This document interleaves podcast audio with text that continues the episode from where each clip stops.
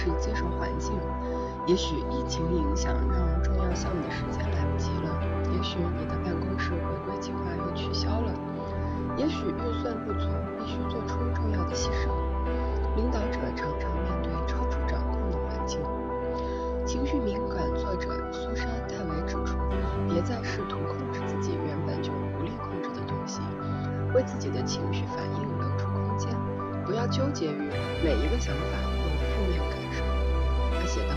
我们看到领导者失败，不是因为他们有不该有的想法和感受，这些东西是无法避免的，而是因为他们被这些感受调走了，就像鱼咬钩一样。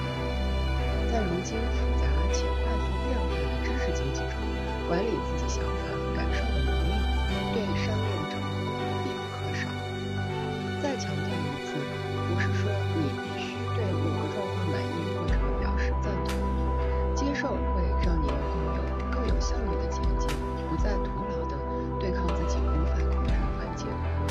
们的情绪反应，特别是在对抗无法控制的东西的时候，无法促成最有效率的行为。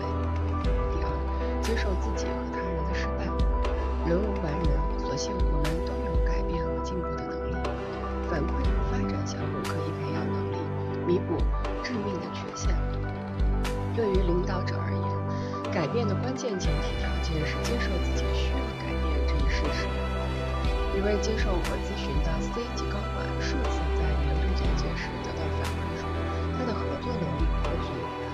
我一起回顾这条反馈时，他说：“我懂了，这就是大家对我的感受。我想我该怎么做？”领导者接受了自己的失败，就可以追求发展，探索新的领导方式，改善效果。我们也必须接受其他人员的样子，根据真实的人做出决策，而不是我们想象的他们的样子。如果团队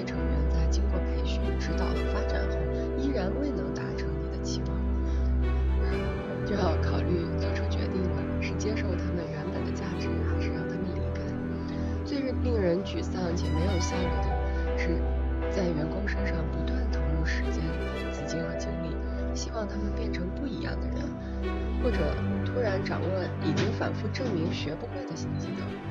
如果你像我一样，而且非常注重结果，也许会觉得接受过于消极，并非如此。